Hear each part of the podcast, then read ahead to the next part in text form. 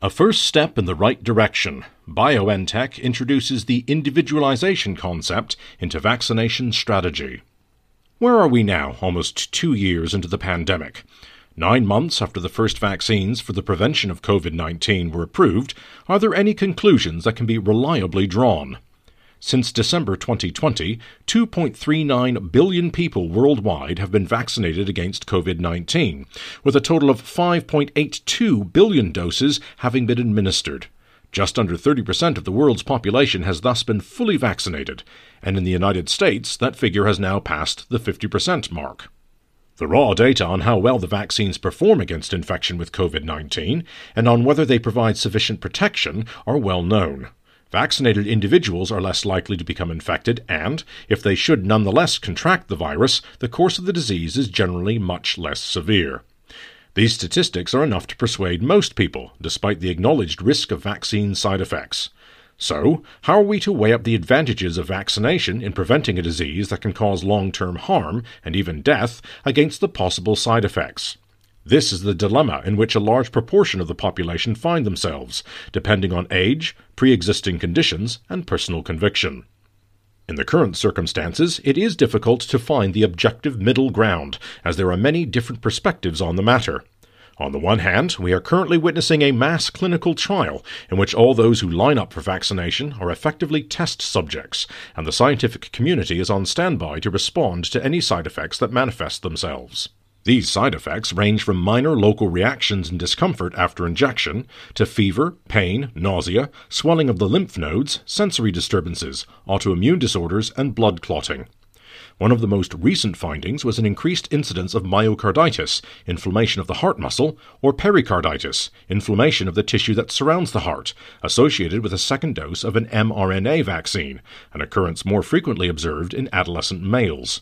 This again highlights the potential severity of such side effects and also the importance of meticulously thorough monitoring.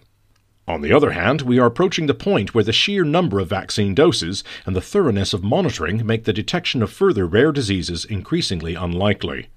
Reliable data is available for the elderly who were vaccinated first in the USA, Europe, and elsewhere. Nevertheless, there are always the unknown unknowns.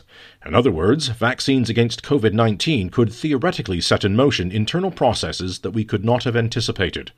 For the moment, at least, the vaccines are safe and surprisingly effective, but what about three years further down the road? We cannot know today what the long term results will be. The current crop of vaccines are based on an entirely new scientific principle which we are only just beginning to understand. So the question arises as to which groups of people they should be used on. It's like this if you are 60 years old, you won't want to take the approximately 1% risk of dying from corona. In the case of children or unborn fetuses who still have their whole life ahead of them, however, the possibility of long term complications is a major consideration. At Salvagene, we believe that this dilemma should be tackled by means of a specific strategy, with the key concept being individualization. The current aim of governments and of the World Health Organization is to vaccinate as many people as possible and thereby maximize protection against infection with SARS CoV 2. Yet this is supposed to happen in a world where individuality counts for more than at any other time in history. This issue, which is at the very least defined by differences in age, gender, and ethnicity, is largely ignored.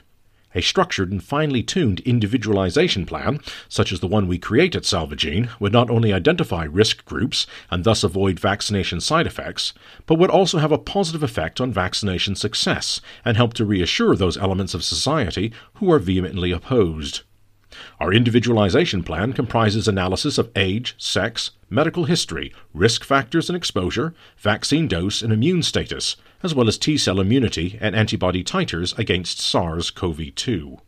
A strategy of individualization has not yet been introduced on a broad scale, as the focus of the vaccination campaign is currently on the total number of doses administered rather than on the welfare of the individual. This is not surprising, as there are limitations on the extent to which a policy of individualization can be implemented. We were therefore delighted to learn last week that the BioNTech team have taken the first step towards individualization in their vaccination concept, specifically in terms of dose adjustment.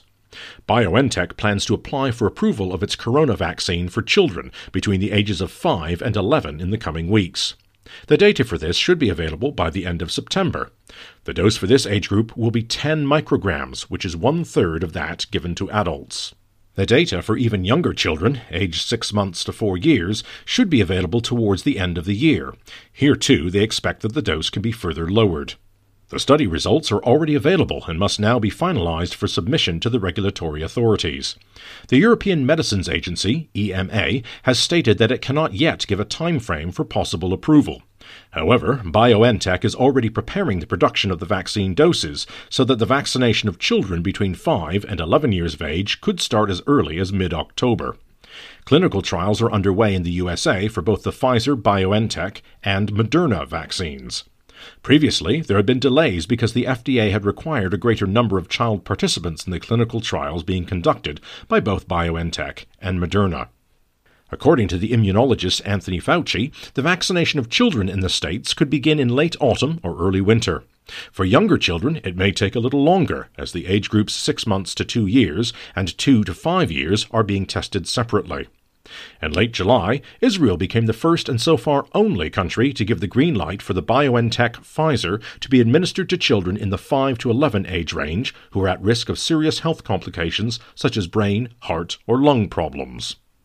The Pfizer BioNTech vaccine has been licensed for administration to children aged 12 and upwards since the end of May 2021, and the Moderna vaccine for the same age group since July 2021. But to date, there is no vaccine specifically for children, particularly those in the 0 to 12 age group, which is why the dose adjustment announced now and further clinical research in the field is so important. Possible late complications of vaccination and undesirable side effects in children can thus be counteracted. In summary, we can say that we are looking forward to this development and will continue to follow it with great interest. It makes us all the more convinced of the importance and benefits of our Salvagene individualization program, and we will continue to use this as the basis for our analyses and recommendations.